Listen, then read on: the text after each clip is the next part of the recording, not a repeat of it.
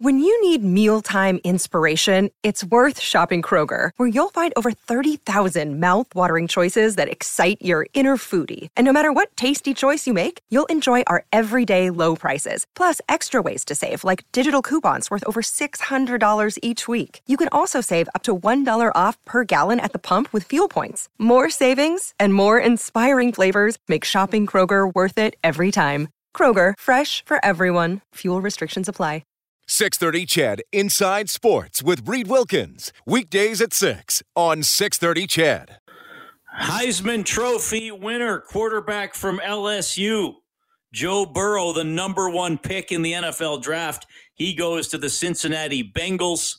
Bengals just 2 and 14 last season, 30th in offense in the NFL. Remember, they took Carson Palmer out of USC back in 2003. He was the Heisman winner. He got them into the playoffs a couple of times. Now the Bengals will hitch their wagon to Burrow. Thanks a lot for tuning in tonight. Reed Wilkins, Inside Sports on 630 Ched, with you until 8 o'clock. We are going to have some fun this evening after the 730 news.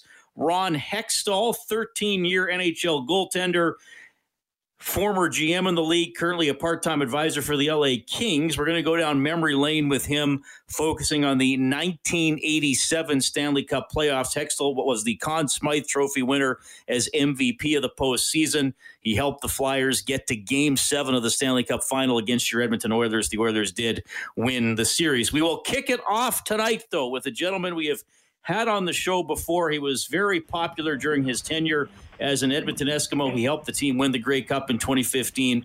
And welcome back to Inside Sports, Odell Willis. Odell, you're on with Reed. How are you doing, sir? Hey, Reed, I'm good, man. How you doing, brother? Thanks for having me on. It is nice to catch up with you, and I'm going to ask you the, the question that I pretty much start all the interviews with these days. Let people know where you are and how you're doing through this pandemic. Man, uh, well, currently right now I'm in the beautiful Providence of Alberta, living down the street from the uh, living down the street from Commonwealth Stadium, where I was the mayor, and you know, I'm just just uh, you know taking my time, being safe, and trying to figure out ways I can you know help people in this pandemic. Well, you know what, Odell? It's too bad that there's social distancing because I also live in the Commonwealth Stadium neighborhood and I'm broadcasting from home. So if we were allowed to, you could have just come over and we could have done this. But uh, that's that's okay. So have you did you have you been staying in Edmonton every off season, even since you went to the Lions?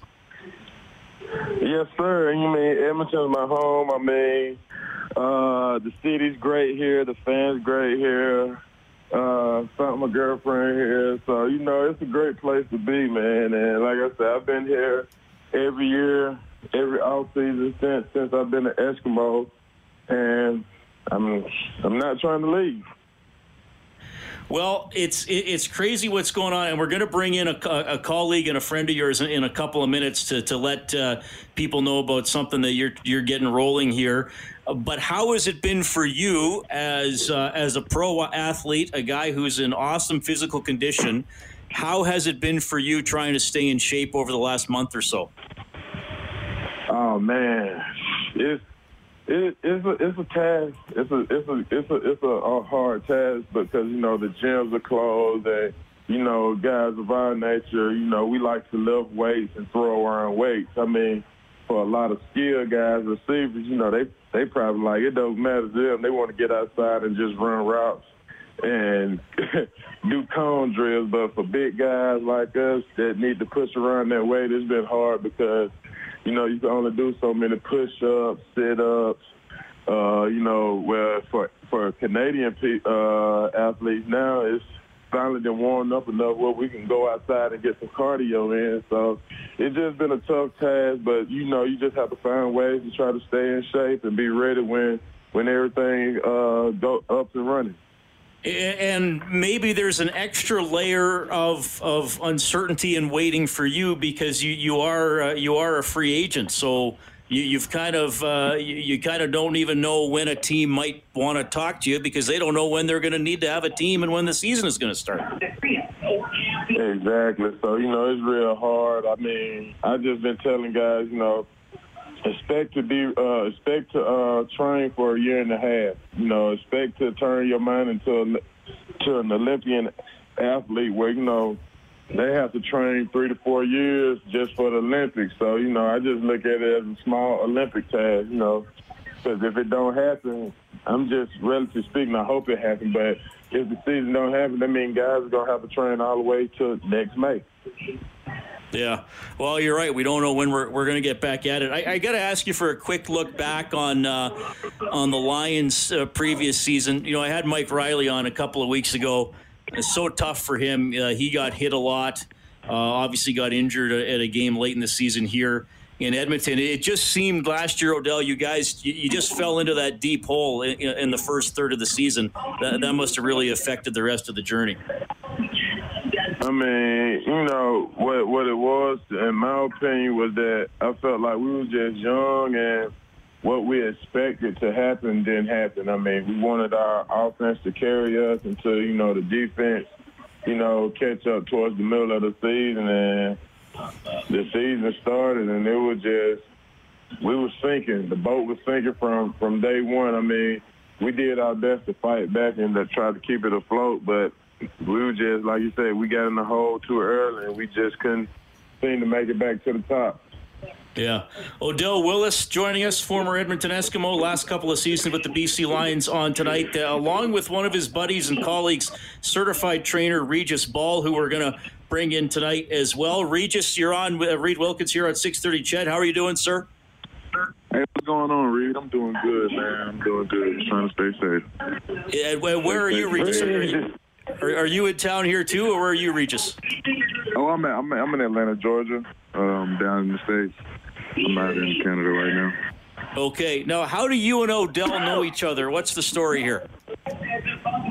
Odell's actually, uh, we actually work out together. We train together. Uh, my dad uh, he he's a, a person, a strength and conditioning coach, and trains a lot of athletes uh, from high school to the pros, all different, uh, different, different sports. And Odell happened to be one of the one of the guys that's been been working out with us for about ten years plus, honestly. And uh, and that's that's basically how we met. You know, I got uh, I got a couple shots to play uh, in the CFL and you know, since then we've been we've been we kept in touch.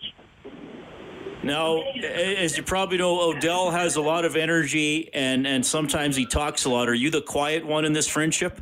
I wouldn't say I'm the quiet one.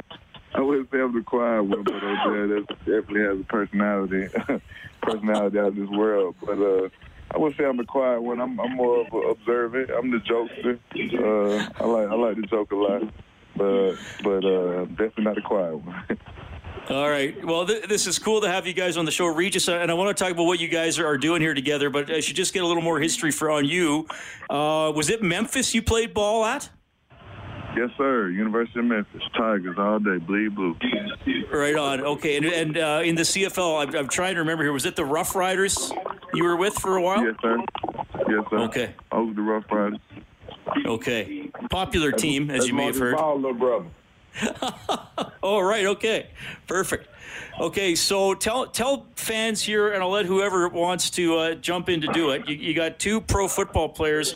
What are you guys trying to do here to connect with people and and uh, and keep them going during the pandemic?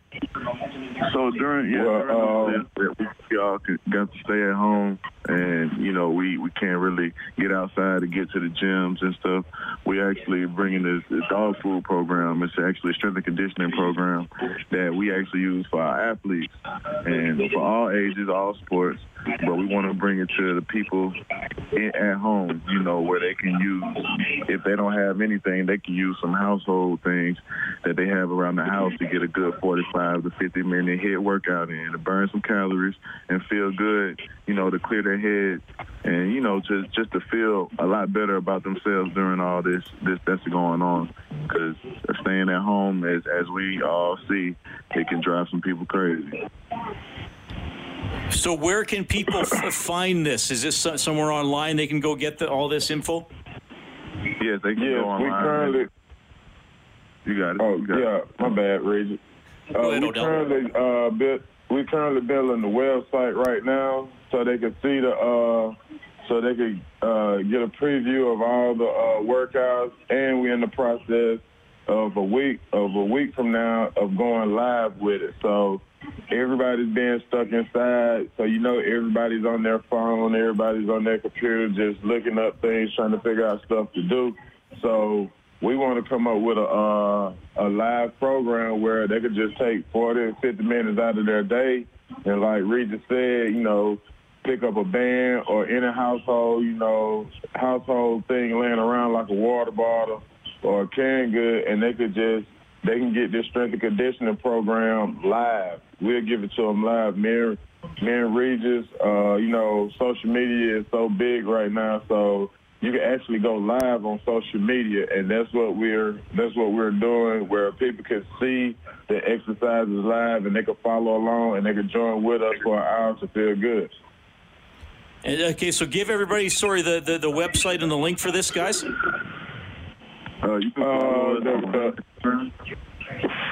Go ahead, Regis. Yeah, yeah, you can follow you can follow us on Instagram. Um, my Instagram is ballgame. 404. Okay, ball game 404. All right. And then everything and we, we can post we'll post everything on the Instagram stories and Instagram feed so people can follow and links and everything that uh the videos and everything that we'll be doing coming up here shortly. Okay. Well, that's awesome. You guys are doing this, and it's so important for for people to stay active, and, and I think that helps people mentally as much as, as physically going through something like this. Odell, is would you whenever you're done playing, does doing something like this or coaching, where do you think you you might wind up? Once you decide that you're like, is this something you'd like to keep pursuing? Uh, actually, it's something I'm already pursuing for the last for the last two years. I've been here in the uh, city training training kids for the off season. Uh, a couple of my kids down at Austin O'Brien. Uh, I got a couple of kids at W.P. Wagner. Um, I got my one main man, Alex Sinclair. I mean, like I said, I've been just training kids. Me, it's something me and Adarius started because we wanted to the the idea was to make the Canadian athlete equal to the American athlete. Because as you know, if a Canadian kid go play ball down south and come back, he's not, nine times out of ten he's one of the first guys picked in the uh, Canadian draft. So we was just thinking if we gave kids the training we had from from middle school until they went to college, that w- that would take their game up another level. That way they could be on the same playing field as the American athlete. And, you know, we could just try to make the playing field equal for everybody instead of, you know, import versus non-import. Yeah, well said for sure. Uh, Odell, as you know, you were a pretty popular Eskimo. I have a, a, a couple of questions from listeners. Are you ready for these? oh yeah, let them let them fly. I'm more. I'm here for them. Uh, Jennifer says, besides football, what is your favorite sport to watch or play? Um, right now, my favorite sport to play besides football, it used to be basketball, but you know I'm an older guy and I don't like just running all down that hardwood because it hurt my joint. So my favorite sport to play right now would be golf. I can't wait till the sun melts and they open up the golf courses so I can swing my clubs and to watch. Uh, I like watching CFL football. I'm a fan of our game. Plus, you know, I'm a fan of basketball and football once the playoffs come around. Regis, what about you? What's your favorite sport other than football? Beautiful and tall. To play, um, honestly, any anything. Uh, I'm, I'm I'm a basketball. I play basketball. I play tennis. I'm open to try new things. Um, to watch is definitely playoff basketball. Playoff, real playoff basketball. Right. Okay. And here's a fun one for you guys. Odell, I'll start with you. What's your favorite snack during the pandemic? Ooh, favorite snack. Well, I got a I got a couple of. Well, my favorite candy right now is Jolly Ranchers, the hard candy. I sit around. That's my pet peeve. I eat those all day. Uh, favorite snack right now uh, is between uh, fruit bowls. I try to go get up in the morning, bro, go buy fruit bowls before the grocery store is empty. And I like the Oreo vanilla thin mints.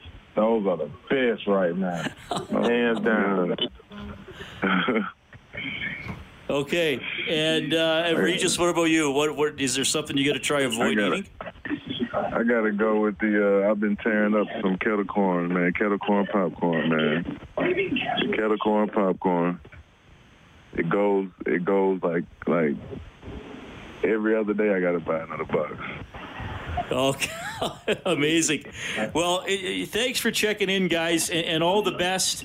Uh, so, ball game 404 on Instagram, and uh, if you go to my Twitter account, if you're not already following Odell, you can follow him there as well. Odell Willis, Regis Ball, thanks for checking in tonight. All the best with this new venture. You're welcome back anytime. Take care, guys. Thanks for having. Thank you for having us. Right on. Okay, well that's fun. So uh, two guys who uh, who played in the CFL and Odell hoping to keep going, trying to, to do some things, teach you about ways just kind of around the house you can stay in uh, stay in shape. Pretty cool to talk to them. It is seven twenty one. It is Inside Sports on 630 CHED. You are welcome to participate. 780-496-0063 is the number to both call and text. Ron Hextall is coming up after the 730 news. We're back after the break.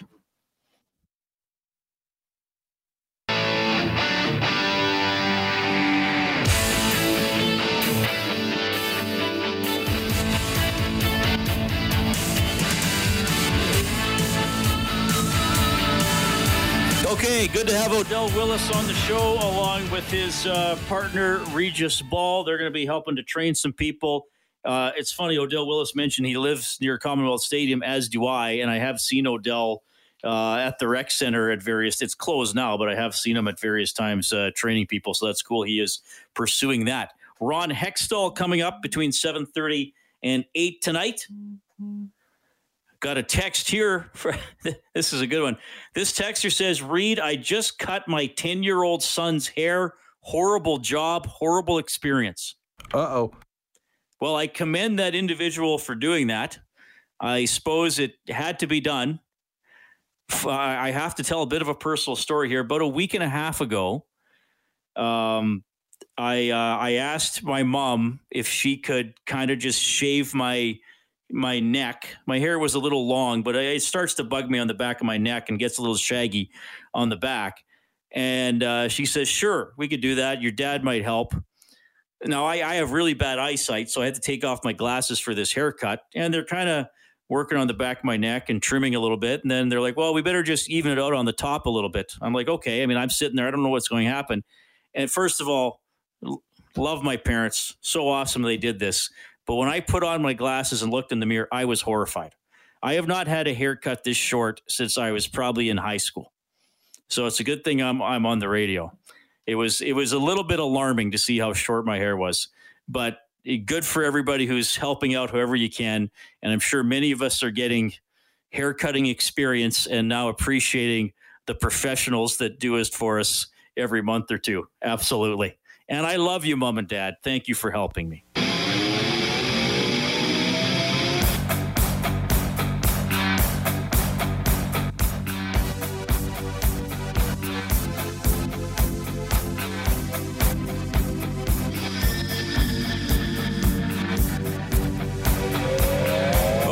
Joe Burrow from LSU, first overall in the NFL draft. Going to the Bengals. Washington taking defensive end Chase Young out of Ohio State second. The most recent pick, 10th overall out of Alabama to Cleveland, offensive tackle Jedrick Willis, uh, sorry, Jedrick Wills Jr. We had Carter O'Donnell on the show earlier this week from the U of A Golden Bears. He uh, might go in the NFL draft in a later round. Look for Saturday to that. And one week from today is the CFL draft. No doubt he will go very high in that. Okay, well, this is uh, going to be fun. Of course, uh, Sportsnet is uh, replaying over the next couple weeks the 87 Cup final between the Oilers and the Flyers. And a key participant in that series, former Flyers goaltender Ron Hextall. Ron, welcome back to the show. How are you doing? I'm doing well, thanks. How are you? I'm doing okay. I, I always start my interviews by asking people, How are you doing? But I feel it takes on some extra significance these days. So hopefully, everybody in your world is uh, safe and, and healthy and getting through this okay. Yeah, everybody's safe and healthy. I got uh, both my daughters are in healthcare, but one's on the front lines. So, uh, you know, we worry a little bit, but we're also proud of her. Yeah, for sure. Yeah, well said. Well, we appreciate you doing this as we're in a pause here for well, I was going to say pro sports, but really pretty much all sports. There, there's a lot of reflection and a, and a lot of looking back. The 1987 Stanley Cup final is one of the series being replayed on Sportsnet over the next two or three weeks. Be- before I look back on that series and that playoff year, I, wonder, as as uh, as a former NHLer, do you have any interest in going back and watching your old games or your or your highlights? Like, do you are you doing that now? Do you ever do that? No, I, do, I don't do that. And quite honestly, um, I would not want to watch Game Seven. That's uh, still a little bit of a painful thing for probably myself and every one of my teammates back then. So I I stay away from that. I mean, uh, I'm not saying that in a joking matter. That is the truth. But I, I don't. In life, I've always been one to sort of look ahead. Okay, what's the next challenge, rather than um, look back. Yeah.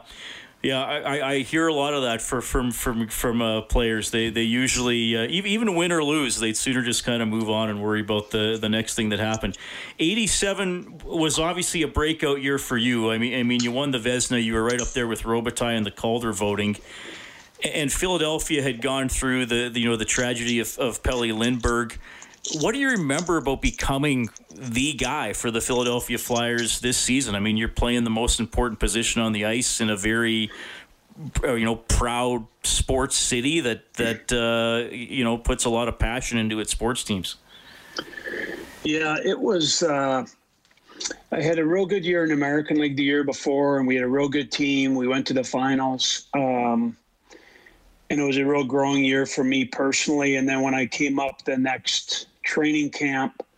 Things went well in camp. Um, and Bob Froese was coming off a, I think he was a Vezina runner up that year. He had a very good year and he was a very good goalie. Um, and then I ended up starting the first game. Mike Keenan made a you know pretty gutsy decision um, to start a a rookie in the first game of the year, and it happened to be against Edmonton, ironically. Um, so again, kudos to Mike, and it just sort of took off from there. I spent two years in the minors, so I felt like I was uh, pretty prepared for what was ahead.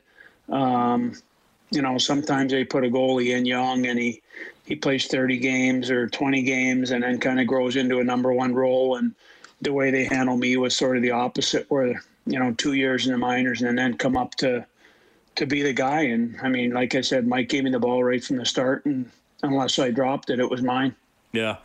Well, he had an incredible season, and uh, that that playoff year w- was a really interesting one. There were a lot of incredible series, some comebacks. Uh, you guys played the New York Islanders in in the second round. Kelly Hrudey's a regular a guest on my show. He joins me once a week, so his recollection of that series is, is not going to be as positive as yours. Uh, but, but but but they but they took you to, to Game Seven. You, you guys had them down three one, and Kelly and the Islanders came back, and then you ultimately beat them at home in the seventh game. Yeah, they had a they had a real good team, and I do I do remember they played that uh, epic game against Washington. I think it was their seventh game.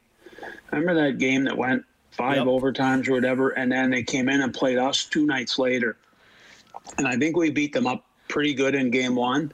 Um, but they were because they were tired from what they went through two nights earlier. But they were uh, they were a good team.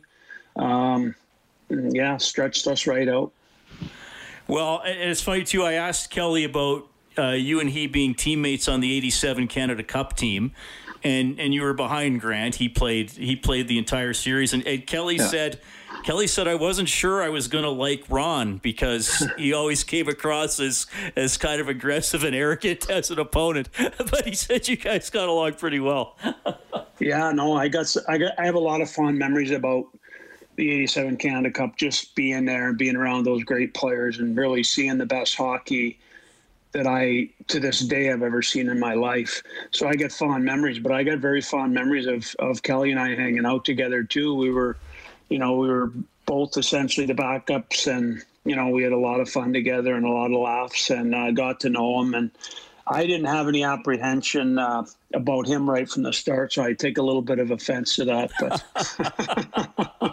well, but you, you, you, uh, I mean, you, you've probably heard that from other teammates and, and, and, probably fans, right? Your your personality on the ice isn't necessarily your, your personality in the real world. Well, thank the good Lord for that, eh? Uh, Ron Hextall joining us tonight uh, on Inside Sports. Uh, okay, speaking of some of the rough stuff, the, the Montreal Canadiens in the uh, Wales Conference Final in '87. What was your experience of uh, of the pregame brawl in Game Six at the Forum? Well, what I what I recollect was um, one of our trainers ran in the room and said, "Chico and and uh, Eddie are out fighting Corson and Lemieux." like, oh boy, here we go. So our guys just started filtering out of the room in a hurry, on back onto the ice. Uh, after warm ups, I always undid my pads and my skates. So I was sitting there with my pads and my skates undone. So I very quickly tied my skates up, did my pads up. I literally just stood up to go out to the ice, and Mike Keenan walked in the room, slammed the door, and backed himself against the door and said, You're not going out. And all I could hear was the fans in Montreal going absolutely berserk. And I'm thinking, all right, they got an extra guy out there and somebody's getting beat up because I'm not out there. So I pleaded with Mike to let me go out and I promised him I wouldn't fight. I said, Mike, I promise you I won't fight. He said, No, no, no, you're not going out. You're too important. You can't go out. So after kind of going back and forth for I don't know how long it was, um, I, I I listened to what my coach said and I, I didn't go out. So that was very painful for me. And I don't know if you ever Chico Resch, but I remember him walking in the room after the brawl was over. And he looked at me sitting there and he goes, What happened to you? And I'm like, nothing. It was just, I guess, all the the emotions of not being there for your teammates and thinking that somebody's getting beat up because you're not hanging on to a guy. So it, it was a real uh, a real emotional time for me, quite honestly, not not being there and feeling like you're letting your teammates down.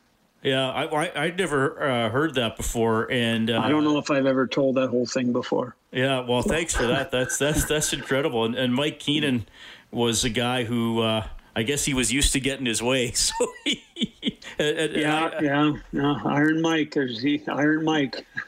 did he? Because I, I, I don't know if you remember this, but I, I work with Rob Brown on on the Oilers post game show here on six thirty. Oh, here we go again. Uh, no, I'm not, I've asked you that story before, but okay, I thought so. but he he had he had Keenan as a coach too and like he said, Keenan just was like he'd get on you for having a bad warm up and might bench you if you had a bad warm up. You know, you were the goalie, so there's only two you guys. But did you ever feel like I don't know if, if mind games is the right word, or he did things sort of to keep you on edge? No, he didn't do a whole lot with me, uh, but he certainly did with other guys. He just didn't. He didn't want you to let down, not even for a minute.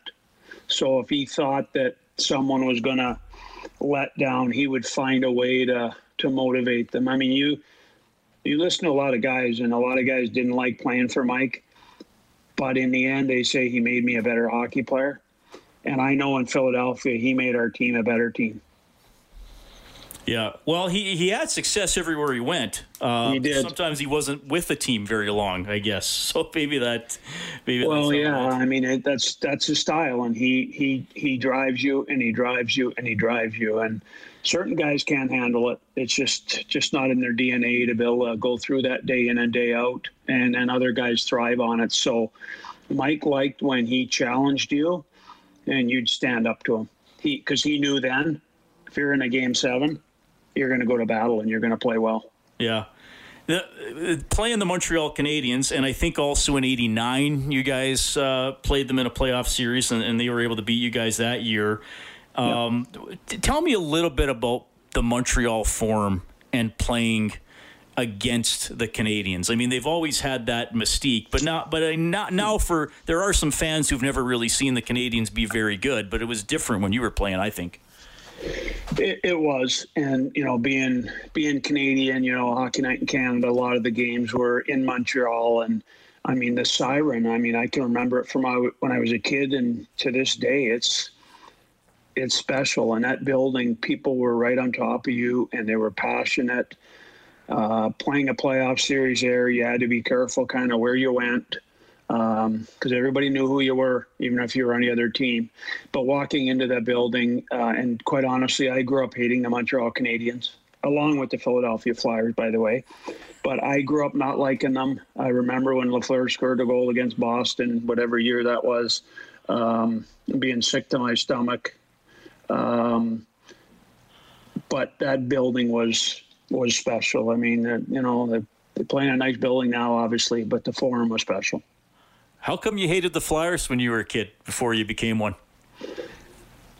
Well, they beat my dad's teams up and everybody else up, and I don't know. They won. I just, I just didn't, I didn't like them. But it's, it's funny because I, when I got drafted, um, I was actually at work, and it's not like today. And my mother called and said that you've been drafted by the Philadelphia Flyers. So I go back to work and I'm kind of thinking like, "Ooh, wow," and it was almost like in, an instantaneous love affair, right? Because the one thing I didn't really realize is how much I respected them because they did everything they could to win. And when I got drafted, it was almost like a, uh, the light switch went on.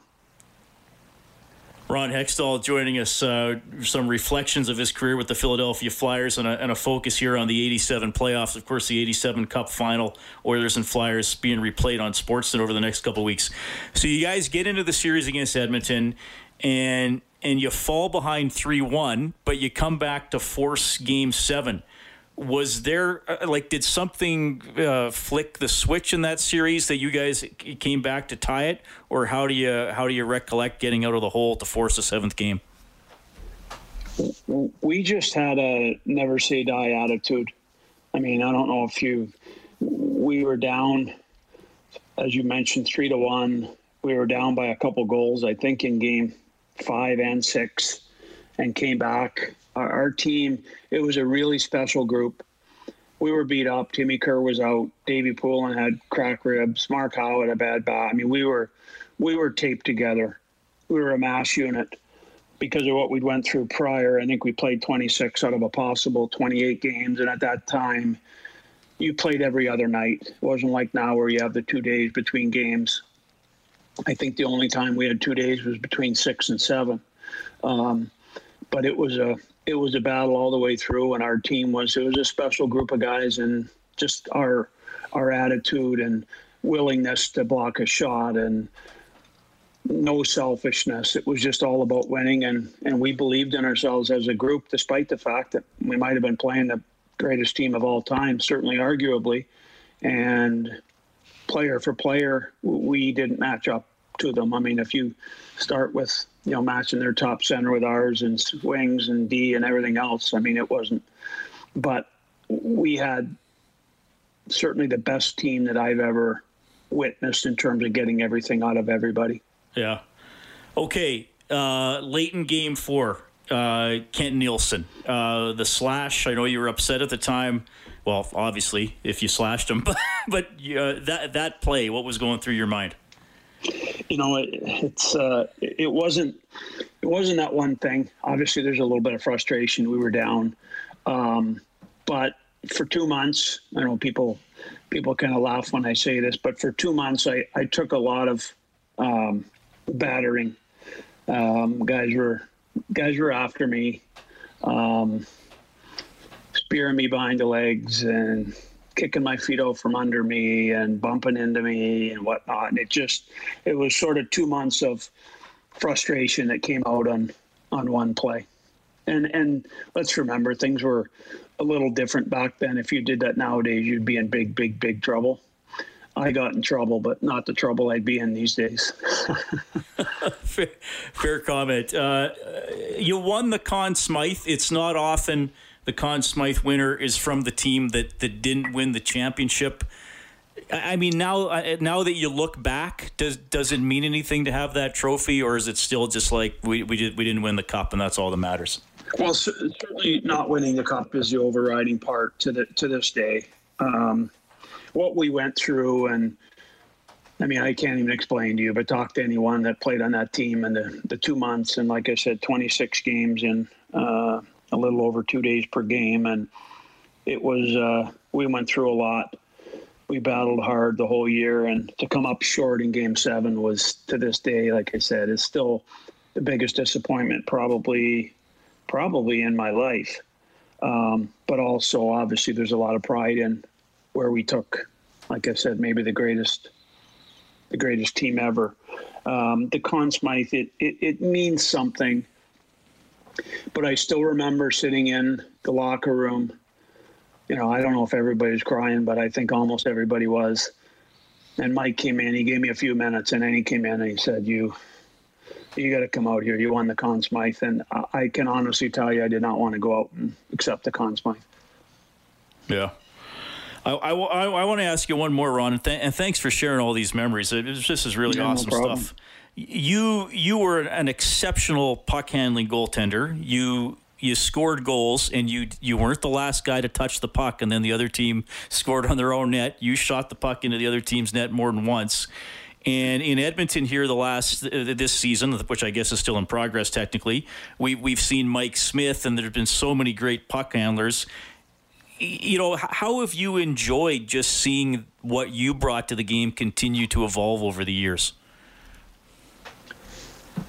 Yeah, it's kind of a it's kind of a neat little thing. I think I think uh, years ago I heard Marty Brodeur, his his dad uh, was a photographer, I think for the Canadiens, and he saw me play one night. He said, "Marty, you got to see this guy."